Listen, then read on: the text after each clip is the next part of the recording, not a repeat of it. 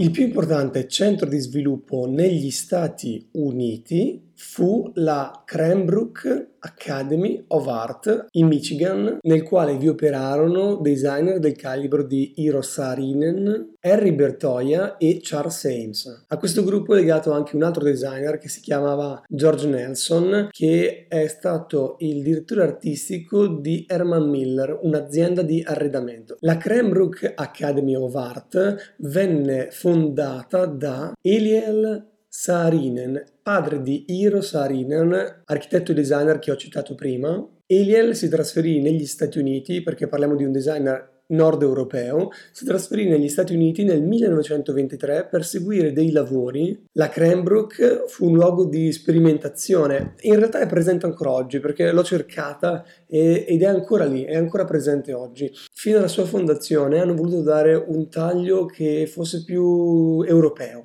Infatti ancora oggi, se noi guardiamo le immagini di questa accademia, è molto europea, ha questo taglio molto diverso. Eliel Saarinen conobbe nel millenovecentotrentasei Charles Eames grazie a un concorso e si rese conto delle capacità di questa persona e decise subito di dargli una borsa di studio per continuare gli studi all'interno della sua università. La figura di Charles Eames è estremamente importante per il design internazionale. Ha realizzato oggetti iconici e che vengono ancora oggi realizzati. Il lavoro di Charles Eames inizia negli anni trenta, che poi lo porterà a sperimentare con diversi materiali, come ad esempio piegatura del legno o i lavori fatti sulle resine plastiche durante il periodo bellico. Divenne anche il creatore di un nuovo linguaggio per mostrare agli utenti finali l'utilizzo dei propri prodotti, collaborando con Herman Miller. Si affermò per la prima volta in un concorso indetto dal MoMA di New York e si chiamava Organic Design in Home, e all'interno della giuria c'erano designer e architetti del calibro di Alvar Aalto e Marcel Breuer. Il progetto in particolare venne sviluppato, oltre che da Charles Eames, anche da Eero Saarinen, Harry Bertoia e Ray Casiar, che qualche anno dopo divenne la moglie di Charles Eames. Infatti quando li cerchiamo di solito sono Charles e Ray Eames, marito e moglie, che svilupparono insieme una serie di progetti. Comunque, tornando al concorso,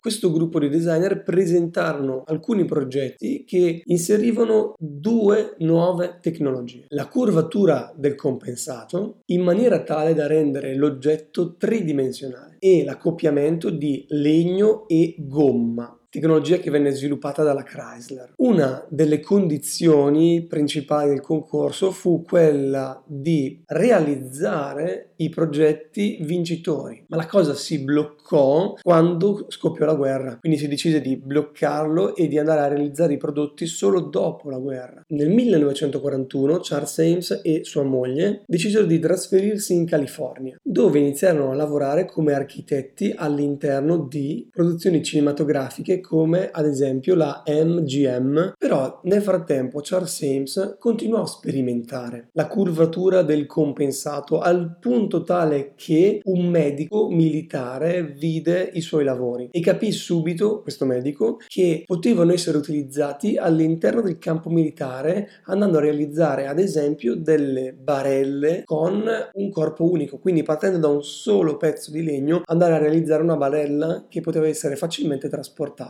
Il designer si rese subito conto della potenzialità di questa tecnologia, di questa esperienza accumulata, e iniziò a produrre diversi tipi di imbracature mediche. A un certo punto, nel millenovecentoquarantadue, la Marina Militare gli commissionò cinquantamila pezzi e quindi decise insieme ad Harry Bertoia di fondare un'attività per la realizzazione di questi prodotti. Da lì continuò la sua collaborazione con l'esercito, andando a realizzare sedute per gli aerei, profili alari, tante piccole componenti di diverse parti del mondo militare, andando poi a portare questo tipo di esperienza anche su altri materiali, come ad esempio sull'alluminio, oltre che trasformare appunto questa esperienza sulle resine plastiche. Tra il millenovecentoquarantacinque e il millenovecentoquarantasei, alla fine della guerra, un'azienda chiamata Evans Products realizzò i progetti che questo gruppo di designer aveva aveva portato al concorso del MoMA. Questi progetti vennero visti da George Nelson, che era il direttore artistico di Herman Miller, e capì subito che potevano essere inseriti all'interno della propria azienda. L'azienda che realizzò i prototipi non era in realtà interessata a produrre questi prodotti, quindi trovarono un accordo tra la Evans Products e la Herman Miller, e Herman Miller appunto realizzò tutti questi prodotti che ancora oggi vengono realizzati. Lo stesso Charles Eames